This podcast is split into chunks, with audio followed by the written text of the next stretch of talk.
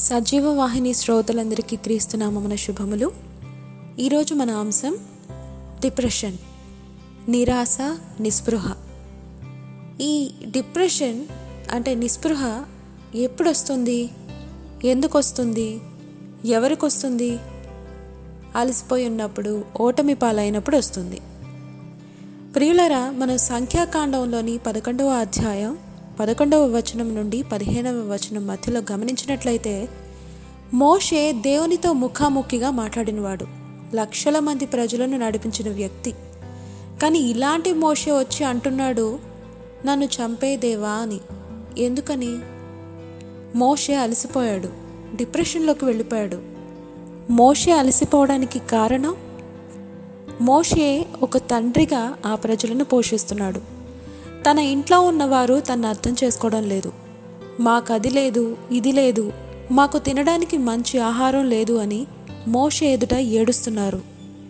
ఈ రోజుల్లో చాలా కుటుంబాల్లో కన్న తల్లిదండ్రులను అర్థం చేసుకోలేని కుమారులు కుమార్తెలు ఉన్నారు. కష్టపడే తండ్రిని అర్థం చేసుకోకుండా డబ్బులు ఇష్టం వచ్చినట్టు ఖర్చు పెట్టడం చాలామంది తండ్రులు అలసిపోతున్నారండి. కన్నవారిని బట్టి నిరాశగుండా వెళ్తున్నారు.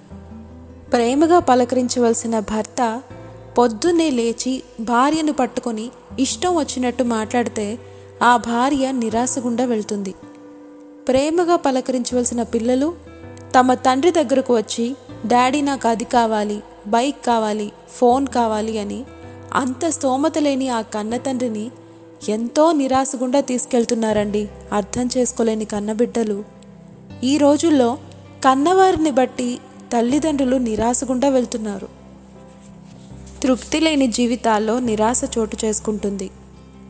శారీరకంగా అలసిపోవడం కంటే మానసికంగా అలసిపోవడం మనిషిని మరణ పడక వైపు తీసుకెళ్తుంది.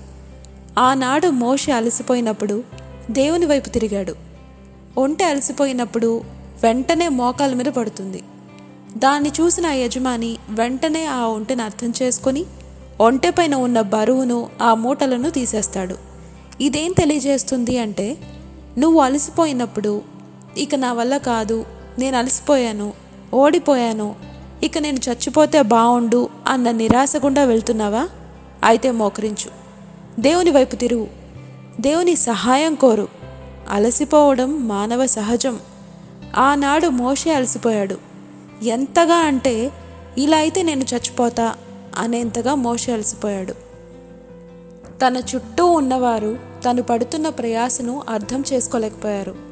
ఈ రోజుల్లో చాలామంది నిరాశ గుండా వెళ్తున్నవారు ఎక్కడికి వెళ్ళి చచ్చిపోవాలా అని ఆలోచన చేస్తున్నారు. ఆనాడు నిరాశ గుండా వెళ్తున్న మోషే దేవుని దగ్గరకు వెళ్ళాడు. అలసిపోయి నిరాశ నిస్పృహ గుండా వెళ్తున్న మోషే విశ్రాంతిని ఇచ్చే దేవుని దగ్గరకు వచ్చాడు. ఇదే సంఖ్యాకాండంలోని పదకొండవ అధ్యాయంలోనే పదహారు పదిహేడవ వచనాల్లో గనక మనం గమనించినట్లయితే ఈ సంభవాన్ని మనం చూడవచ్చు.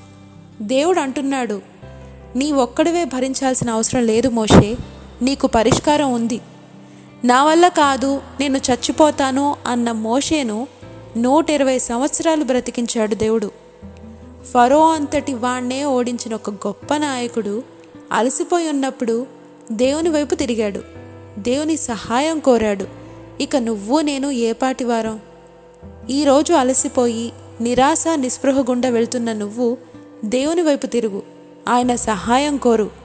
మోషే భారాన్ని తొలగించిన దేవుడు ఈరోజు నీ భారాన్ని కూడా తొలగిస్తాడు.